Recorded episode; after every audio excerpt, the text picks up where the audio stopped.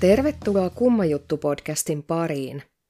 Tämänkertainen jakso käsittelee Donna Ongsiakon kauhun hetkiä vuonna 2013 pienessä Kortsnekkin kylässä, kun tuntematon mies tunkeutui hänen kotiinsa ja hyökkäsi Donnan kimppuun veitsellä uhaten. Tämä täysin mielivaltainen ja raaka hyökkäys muutti Donnan ja hänen läheistensä elämän lopullisesti – Donna Onsiako asui onnellisina tyttärensä Kiestenin kanssa vanhassa maalaistalossa pienessä kylässä nimeltään Coltsneck. Tämä kylä sijaitsee New Jerseyin osavaltiossa New Yorkin suurkaupunkialueella ja se on erittäin rauhallinen paikka asua. Monet ihmiset haluavat muuttaa Coltsneckiin sen väljän asutuksen ja Atlantin valtameren rantojen läheisyyden vuoksi, samalla kun he ovat edelleen järkevän työmatkan päässä New York Citystä. Monet Kortsneckin asukkaista ovatkin ammattimaisia liikemiehiä, jotka matkustavat New Yorkin finanssialueelle päivittäin töihin. Kortsneck on viiden vauraimman asuinalueen joukossa New Jerseyin osavaltiossa – Asukkaiden vuosiansiot ovat yli kaksinkertaiset verraten osavaltion mediaanitulotasoon. Tummatukkainen ja sirorakenteinen Donna oli onnellinen ja huoleton, elämä rauhallisessa nukkumalähiössä oli hienoa. Hän oli juuri viettänyt miellyttäviä päiviä nauttien itsenäisyyspäivän vapaista perheensä ja ystäviensä kanssa – 6. heinäkuuta ilta oli juuri päättymässä ja Donna valmistautui nukkumaan. Säätila oli helteinen, koska helle aalto oli iskenyt itärannikolle. Vähän puolen yön jälkeen, seitsemännen päivän puolella, Donnan koti oli jo pimeänä ja oli nukkumaan menoaika. Donna luuli kuuleensa kissansa raapivan ulkoovea ja meni päästämään sen sisään yöksi. Hän avasi oven ja seisoikin kasvotusten vieraan miehen kanssa, jolla oli kädessään veitsi. Mies hyökkäsi välittömästi ovelle, kun Donna yritti sulkea sen, ja sanaakaan sanomatta mies alkoi viilellä Donnaa. Seuraava kuvaus on Donnan itsensä kertomaa hänen oikeudenkäynnin aikana antamansa todistuksen mukaan. Todistuksensa aikana Donnalle oli tärkeää korostaa siitä seikkaa, että hyökkäjä olisi voinut milloin tahansa lopettaa väkivallan tekonsa ja poistua paikalta, mutta mies ei kuitenkaan tehnyt niin. Mennäänpä nyt Donnan todistuksen pariin. Avasin oveni päästääkseni kissani sisään. Hämmästyin nähdessäni miehen etukuistillani. Näin, että hänellä oli kädessään veitsi ja hän leikkasi ikkunassa olevaa hyttysverkkoa. Huomatessani veitsen, hämmästykseni muuttui välittömästi peloksi.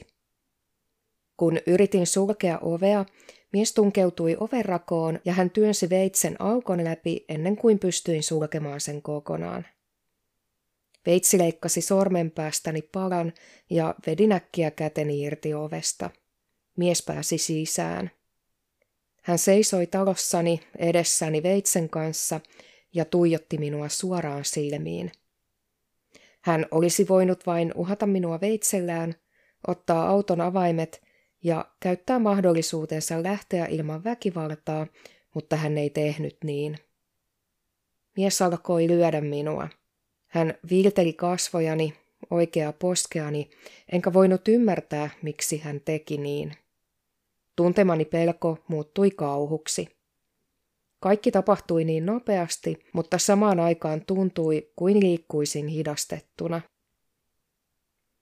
Hän olisi voinut lopettaa väkivaltansa tähän ensihyökkäykseen ja käyttää toisen tilaisuutensa lähteä, mutta hän ei tehnyt sitä. Hän viilteli kaulani vasenta puolta, ei kerran, ei kahdesti, vaan kolme kertaa – Välissä hän työnsi veitsen rintaani ja veti sen ulos. Seisoin vielä kasvotusten hänen kanssaan tässä vaiheessa.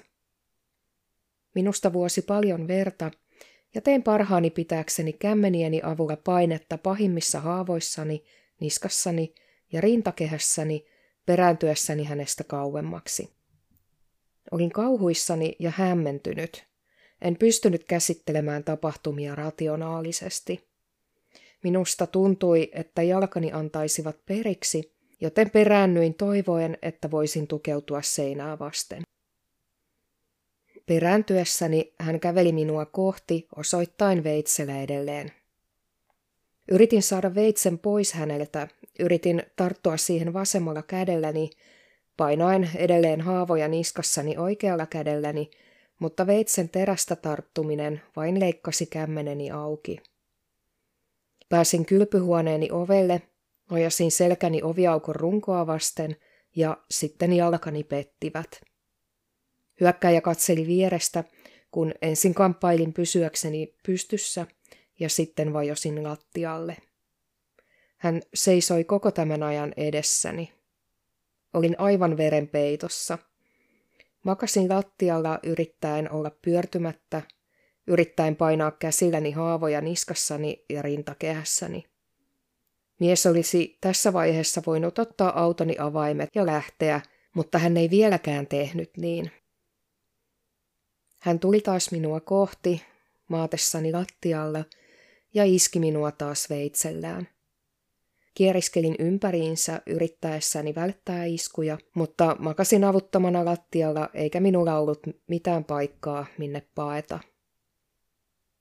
Mies viilsi kasvoni uudelleen ja osui alas pitkin leukalinjaani.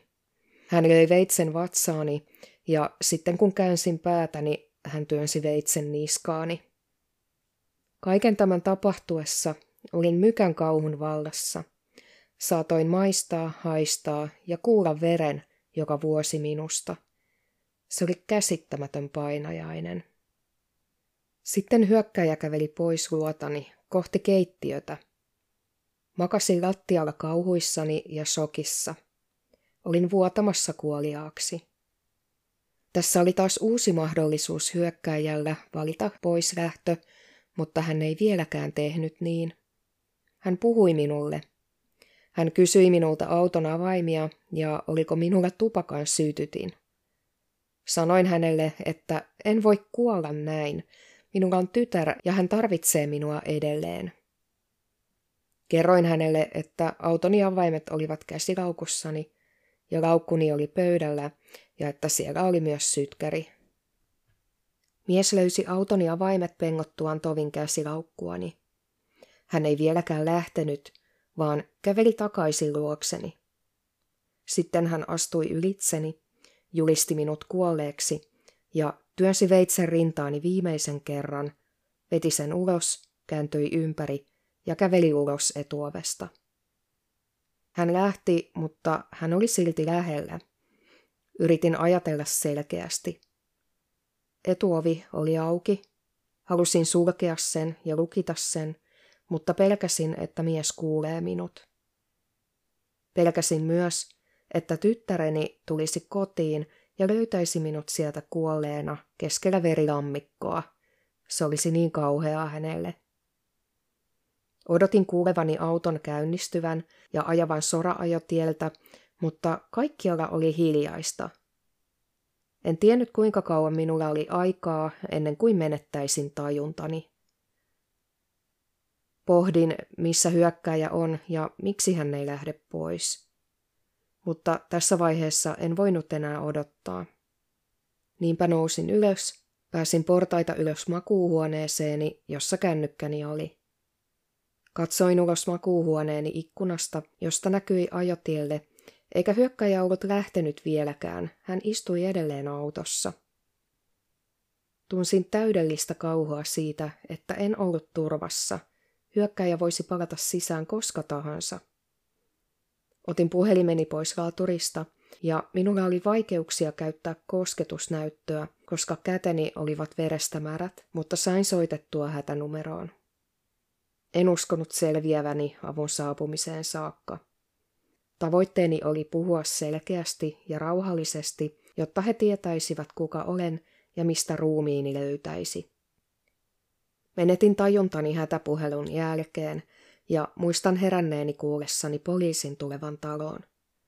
Näin taskulampujen valon heidän noustessaan portaita ylös ja pian menetin taas tajuntani.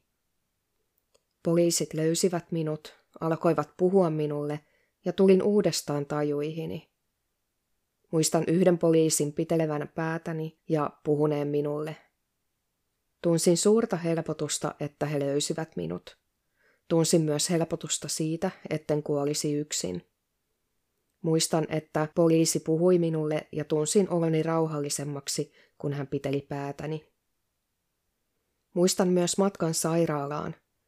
Olin hädintuskin tajuissani, mutta tajusin, että kaikki olivat todella huolissaan minusta. Ambulanssin henkilöstö ilmaisi pyrkimyksen viedä minut sairaalaan mahdollisimman nopeasti ja tunsin ambulanssin suorastaan lentävän sinne. Muistan ajatelleeni, että ambulanssin kuljettaja ja koko ensiapuhenkilöstö välittivät minusta, ja he olivat päättäneet viedä minut sairaalaan niin nopeasti kuin mahdollista. Sairaalaan saapuessani olin menettänyt jo yli puolet kehoni verimäärästä. Minulle aiheutuneiden vammojen vuoksi jouduin välittömästi sairaalaan saavuttuani hätäleikkaukseen. Lääkärit joutuivat suorittamaan rintakehän mediaanileikkauksen ja vaikean leikkauksen kaulani vasemmalle puolelle korjatakseen vauriot, jotka aiheuttivat kolme viiltoa niskassani ja kaksi pistoreikää rinnassani. Veisti väisti onneksi sydämeni, mutta osui keuhkoihini, jolloin keuhko lopulta romahti. Minut asetettiin lääketieteellisesti aiheutettuun koomaan sekä hengityskoneeseen hengitysvajauksen vuoksi ja kärsin myös massiivisesta verenhukasta. Niskassani oli kolme vaakasuuntaista viiltovammaa, jotka kirurgit yhdistivät pystysuuntaisella viilolla ja kiristivät sitten sen pystysuoraksi ompeleeksi. Minulla on arpi, joka jatkuu kaulastani rintalastan alaosaan. Kaiken kaikkiaan minulla oli ulkoisesti 37 tikkiä kasvoillani ja kaulallani, 38 niittiä rinnassani ja 7 tikkiä kädessäni. Sisäisesti rintalastani oli langalla kiinni. Seitsemän tunnin pitkän leikkauksen jälkeen ja vastoin kaikkia todennäköisyyksiä selvisin hengissä – Onnekseni sairaalan läheisyydessä oli järjestetty tapahtuma, jossa oli maan parhaita traumalääkäreitä ja kuin ihmeen kaupalla jotkut heistä olivat edelleen kaupungissa. He saivat kiireellisen kutsun saapua sairaalaan auttamaan ja siellä he odottivat jo minua, kun ambulanssi saapui ensiapuun. Muistan heränneeni sairaalassa verenkastelemien hiuksieni eltaantuneeseen hajuun ja täysin epäuskoisena tapahtuneesta. Koko kehoni oli kipeä ja arka, mutta haju oli pahempi. Kehoni arvet tulisivat muistuttamaan minua ikuisesti tapahtuneesta. Katsoessani kasvojani ensimmäistä kertaa peilistä oli se jotain, mitä en ikinä unohda. Olin kauhuissani. Minulla oli ompeleita ja niittejä kasvoissani, niskassani, rinnassa – vatsassa, kädessäni, ja vasen käsivarteni heilui voimattomana, ja vasen silmäluomeni roikkui. Olin fyysisesti ja henkisesti aivan rikki. Kaulan takaosan vamma aiheutti pysyvän hermovaurion vasempaan käsivarteeni. Minulla on edelleenkin jatkuva pistelevä tunne käsivarressani ja lisäksi vasemman käden peukaloni ja etusormeni ovat tunnottomia. Kaulanivaurio aiheutti myös Hornesin oireyhtymän, jonka seurauksena silmäluomeni roikkui. Olen sitten käynyt silmäluomen korjausleikkauksen. Rikospaikalle hälytetty Koltsnekin poliisi, konstaapeli Tom Ward, kertoo oman tarinansa tapahtuneesta. En koskaan unohda sitä iltaa. Ilma oli erittäin hiostava ja kuuma. Olin kaupungin toisella puolella, kun hätäpuhelu tuli, ja ajoin kaupungin halki päästäkseni rikospaikalle mahdollisimman nopeasti. Katu, jolla talo oli, oli hyvin pimeä, koska siellä ei ole katuvaloja. Juoksin ulos autostani ensiapulaukkuni kanssa ja paikalla oli tuolloin jo kaksi poliisia, jotka tarkistivat ensimmäisen kerroksen talosta siltä varalta, että hyökkäjä olisi vielä paikalla. Mitä talossa näimme, oli kuin suoraan kauhu elokuvasta. Verta oli kaikkialla. Suuri verilammikko oli lattialla kylpyhuoneen edessä ja veri oli alkanut jo imeytymään mattoon. Sitten näimme verisiä jalkojen ja käsien jälkiä, jotka johtivat talon yläkertaan. En ole koskaan ennen nähnyt vastaavaa rikospaikkaa, ja toivon, etten koskaan näe vastaavaa enää. Löysimme pian Donnan, ja hän oli selvästi erittäin huonossa kunnossa. Hän oli kokonaan verenpeitossa, ja hän piteli kaulaansa kädellään. Siirsin hänen kättään, ja siellä oli suuri haava, jota hän oli kädellään painanut. Aloin välittömästi painaa hänen niskassaan olevaa haavaa ja pitelin hänen päätään toisella kädelläni. Huomasin myös, että hän menetti paljon verta suuresta haavasta rintakehässä. Huusin konstaapeli Hämpänille, että hänen pitäisi löytää jotain, millä voisi painaa naisen rintaa. En voinut uskoa, että joku voisi menettää niin paljon verta ja olla edelleen elossa. Donna puhui kanssamme yrittäen pysytellä tajuissaan. Hän selitti meille, mitä hyökkäyksessä oli tapahtunut, ja antoi paljon yksityiskohtia. Konstaapeli Campan tyrehdytti hänen rinnassaan olevaa haavaa, ja minä jatkoin paineen kohdistamista hänen kaulaansa. Pian Koltsnekin ensiapuryhmä saapui, ja he jatkoivat ensiapua, ja me saimme hänet pian ambulanssiin. Matkalla sairaalaan olimme kaikki erittäin huolissamme. Pelkäsimme, ettei Donna selviäisi, mutta pidimme toivoa yllä. Seurasin poliisiautollani ambulanssin takana. Sairaalan tehohoidon henkilöstö odotti meitä ja Donna saatiin nopeasti leikkaukseen. Muistan, että kaikki olivat epävarmoja siitä, selviytyisikö Donna hengissä. Koska epäilimme, että kyseessä voisi olla murhan yritys, Minut määrättiin keräämään hänen vaatteensa ja henkilökohtaiset tavaransa todisteeksi. Toivoimme kaikki, ettei tutkimus muuttuisi murhatutkimukseksi, mutta Donnan tila oli vakava ja hän oli leikkauksessa yli seitsemän tuntia.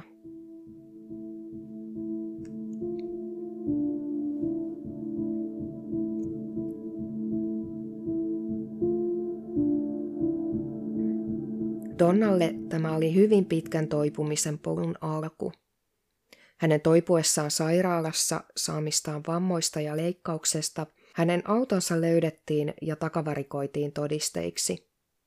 Hänen kotinsa oli rikospaikka, jota tutkittiin ja jonne hän ei tulisi enää koskaan palaamaan. Hyökkäys vaikutti valtavasti Donnan emotionaaliseen tilaan ja hyvinvointiin – eikä hän ole kyennyt jatkamaan hyökkäystä edeltävää elämäänsä. Hänellä todettiin traumaperäinen stressihäiriö, joka ilmenee moninaisin tavoin. Hän saa ahdistus- ja paniikkikohtauksia. Lisäksi suru, kauhu, epäusko ja pelko vuorottelevat hänen mielessään säännöllisesti. Hän tuntee olevansa irrallaan elämästä ja rutiineista on vaikeaa saada kiinni. Donna oli töistä poissa kolme kuukautta. Kun hän palasi töihin, ei hän kyennyt keskittymään kuin vain muutaman tunnin päivässä, muutamana päivänä viikossa. Pikkuhiljaa hän lisäsi työpanostaan, mutta ei koe olevansa vieläkään täysin työkykyinen. Ennen hyökkäystä Donna oli yksi ensimmäisistä ihmisistä toimistossa aamulla ja yksi viimeisistä, jotka lähtivät kotiin päivän päätteeksi. Yöt ovat Donnalle vaikeita. Hän ei kyennyt nukkumaan normaalisti yli kahteen ensimmäiseen vuoteen ja hän oli uupunut koko ajan. Hän ei vieläkään tunne olevansa turvassa omassa kodissaan, eikä aluksi kyennyt nukkumaan ollenkaan, ellei talossa ollut läsnä hänen läheisiään. Donnan kehossa olevat arvet ovat jatkuva muistutus siitä, mitä tapahtui. Aina katsoessaan peiliin Donnan mieleen palaa hyökkäyksen kauhun hetket. Hän ei pääse tuosta assosiaatiosta eroon. Tietyt muistikuvat painavat Donnaa erityisesti. Hän muistaa erityisen elävästi hyökkäjän käyttämän veitsen, miltä se näytti, millainen ääni siitä lähti sen leikatessa hänen ihoaan ja miltä se tuntui. Toinen asia, johon Donna palaa mielessään, on hänen oman verensä näkeminen ja se kauhistuttava veren määrä, joka hänestä vuosi lattialle. Donna muistaa tiedostaneensa hyökkäyksen aikana, että hän makasi oma verensä muodostamassa lammikossa ja että hän teki kuolemaa. Donna tiesi, että jos hän ei nousisi portaita yläkerrassa latautuvan matkapuhelimensa luo, hänen tyttärensä tulisi löytämään hänet kuolleena.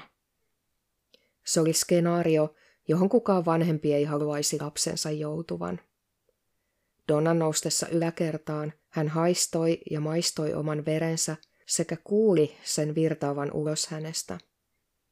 Hänen pitkät hiuksensa olivat verestä painavat ja likomärät.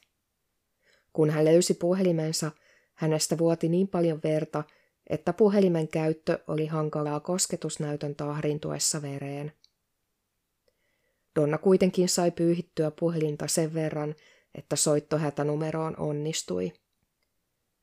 Tämä kaikkien aistien tuottama kokemus verestä syöpyi Donnan mieleen. Ihmisen painosta on verta noin 6-8 prosenttia. Aikuisen naisen verimäärä on noin 4 litraa, joten Donnan menettämä verimäärä oli yli 2 litraa.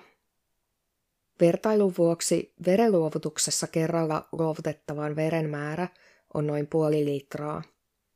Jos olet joskus käynyt verenluovutuksessa, niin tiedät varmaan sen lievän huimauksen tunteen, joka voi tulla heti luovutuksen jälkeen.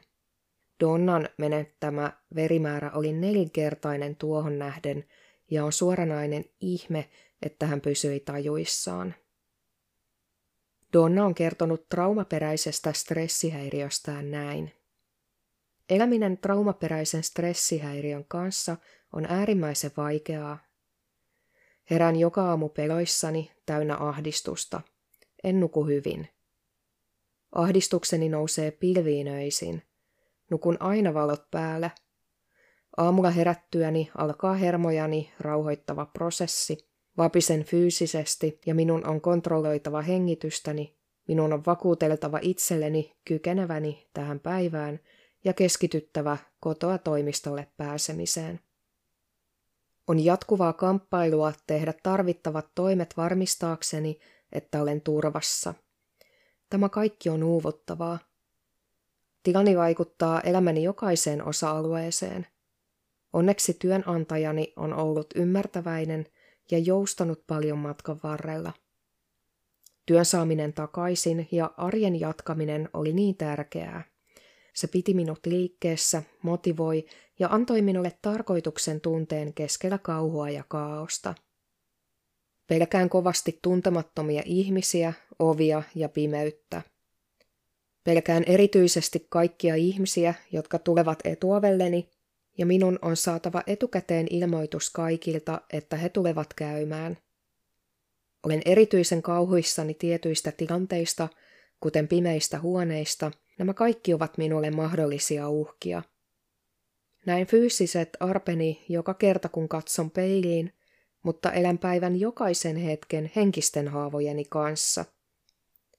Traumaperäisen stressihäiriön aiheuttama näkymätön kipu on ylivoimaista – Hyökkäyksestä on lähes kymmenen vuotta ja minusta tuntuu, ettei minulla ole ollut mahdollisuutta antaa mieleni parantua. Donnan omat tuntemukset ovat vain osa hänen kokemaansa emotionaalista traumaa. Hän kärsii myös sen takia, mitä hänen tyttärensä joutui kokemaan. Kirsten oli tullut kotiin, joka olikin muuttunut rikospaikaksi. Poliisi ei voinut antaa hänelle muuta tietoa kuin että hänen äitinsä kimppuun oli hyökätty ja että tämä oli matkalla sairaalaan.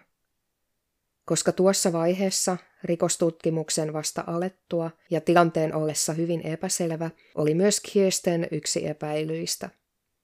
Tästä syystä poliisi ei voinut kertoa hänelle tarkempia tietoja Donnan voinnista tai edes sitä, mihin sairaalaan tämä oli viety. Kirsten joutui viettämään seuraavat tunnit tietämättä, mitä oli tapahtunut, oliko hänen äitinsä enää edes elossa tai miten hän pääsisi äitinsä luokse. Kokemus oli Kirstenille syvän traumaattinen ja hän kokee vakavaa ahdistusta vielä vuosia tapahtuman jälkeen. Vieläkään ei mene päivääkään, ettei Kirsten ajattelisi tuota väkivaltaista hyökkäystä äitiään kohtaan. Pienetkin asiat, kuten veren näkeminen tai veitsen vetäminen tukista, voivat aiheuttaa hänelle ahdistuskohtauksen. Kirsten ei uskalla mennä yksin vieraisiin paikkoihin. Huonona päivänä paniikkikohtaukset vievät häneltä toimintakyvyn täysin. Hyperventilointi voi viedä tajun, jos se äityy kovin pahaksi.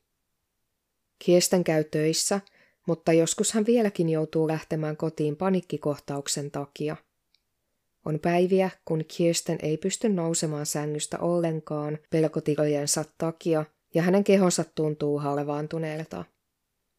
Silloin hän vain makaa peiton alle ja itkee. Yöunta saadakseen Kirsten ottaa melatoniinia ja siitä huolimatta saattaa kestää tuntikausia ennen kuin hän nukahtaa.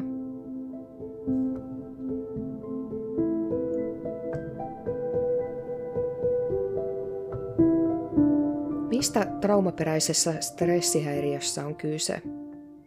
Traumaperäinen stressihäiriö kehittyy henkilön jouduttua kohtaamaan tapahtuman, johon liittyy joko kuolema tai vakava loukkaantuminen tai näiden uhka, taikka oman tai toisen ihmisen fyysisen koskemattomuuden vaarantuminen.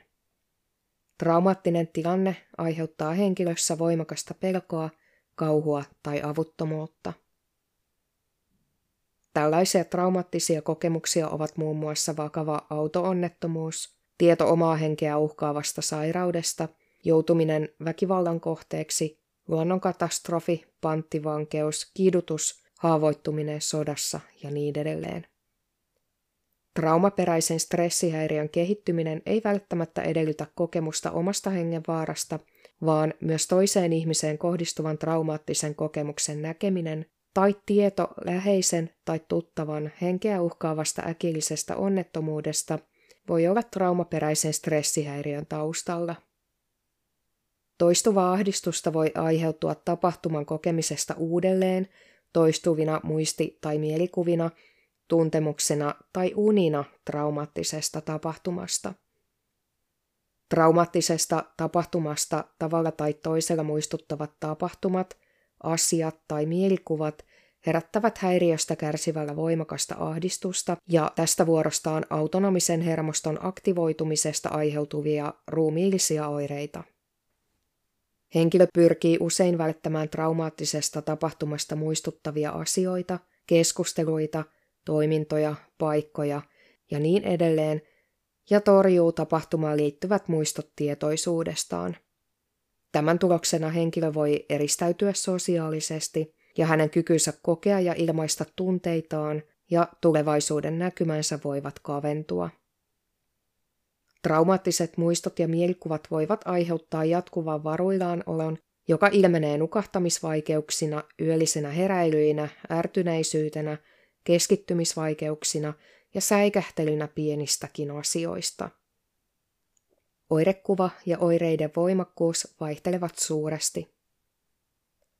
Oireet voivat joskus olla niin voimakkaita ja pitkäaikaisia, että ne johtavat työkyvyttömyyteen tai esimerkiksi poliiseilla tai palomiehillä kouluttautumisen uuteen ammattiin.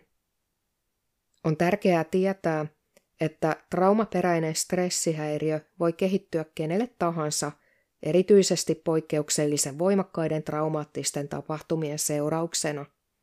Henkilön autonomisen hermoston lisämunuaisen rakenteellinen reaktiotapa äkilliseen stressitilanteeseen saattaa altistaa traumaperäisen stressihäiriön kehittymiselle.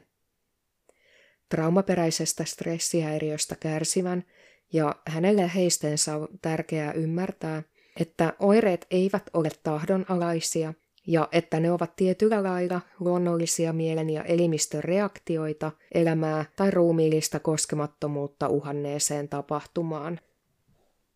Noin puolella ihmisistä oireet lievittyvät ja häviävät muutamassa kuukaudessa itsestään.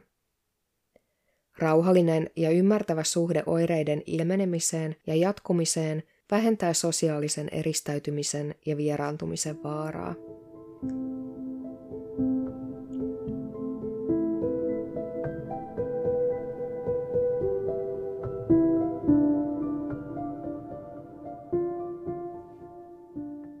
Lopulta Donnan hyökkäjä saatiin kiinni. Hän oli vain 16-vuotias rikoksen tekohetkellä ja asui Koltsnekissä vanhempiensa kanssa lähellä Donnan kotia. Hän riiteli isänsä kanssa sinä iltana, nappasi 15 senttimetrin pituisen veitsen heidän keittiönsä ruokailuvälinesarjasta ja heilutteli sitä isänsä kasvojen edessä. Tästä suuttuneena hänen isänsä heitti pojan ulos kotoaan ja lukitsi ulkooven hänen lähdettyään. Poika käveli päämäärättömästi ja suuntasi satunnaiseen taloon. Tämä oli Donnan koti. Poistuttuaan talolta kaamean väkivallan tekonsa jälkeen, tämä nuori mies ilmeisesti jossain vaiheessa tunnusti tekonsa vanhemmilleen, koska nämä piilottelivat pojan olinpaikkaa poliiseilta seuraavien neljän kuukauden ajan. Donnalle tämä oli erityisen pelottavaa aikaa, koska hän ei tiennyt, palaisiko hyökkääjä takaisin viemään Donnan hengen. Tämä oli ihan looginen pelko, koska Donna oli nähnyt hyökkäjän kasvot ja pystyisi tunnistamaan tämän.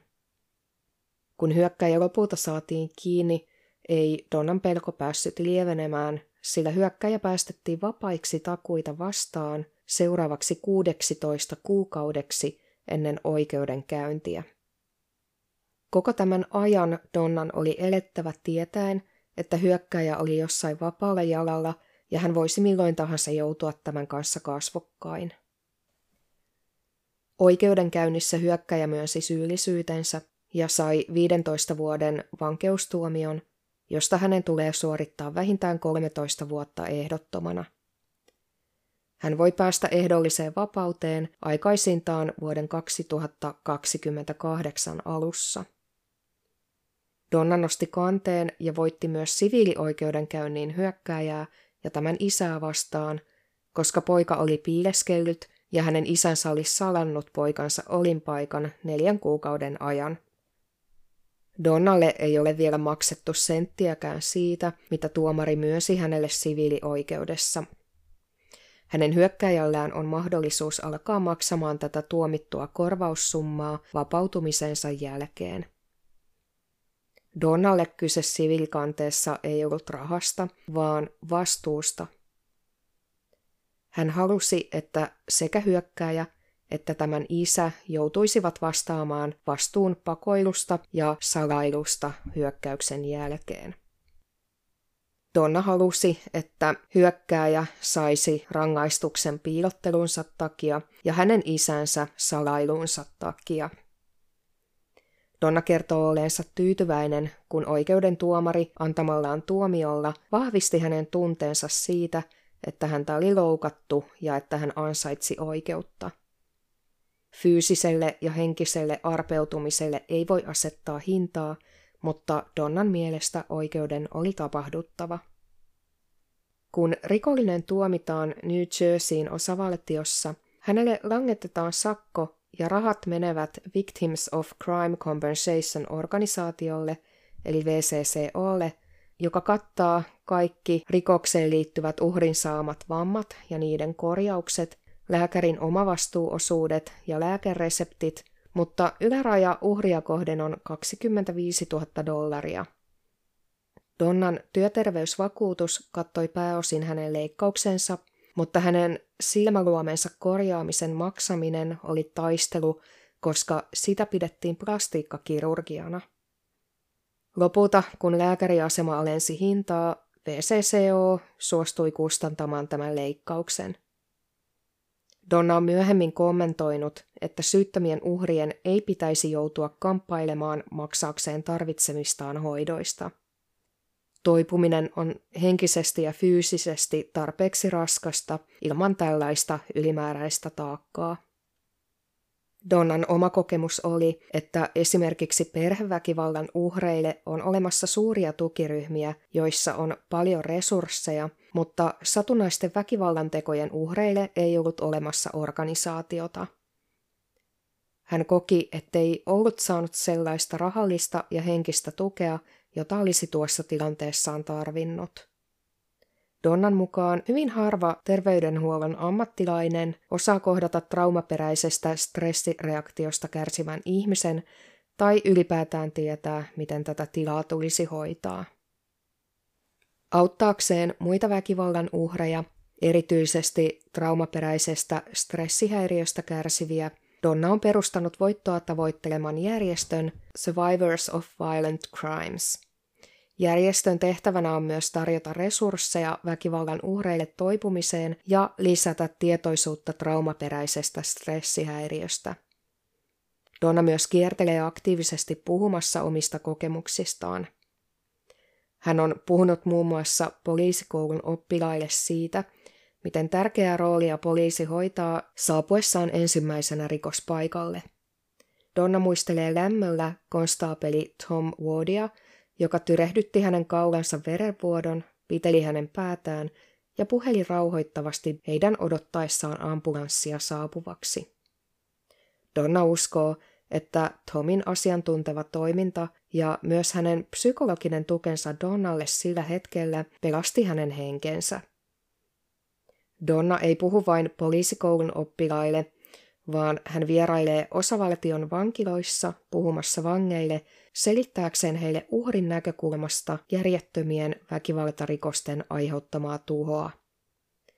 Donna on kertonut, että paatuneenkin rikollinen on puhjennut kyyneliin Donnan kertoessa tarinansa ja näyttäessään kuvia saamistaan vammoista.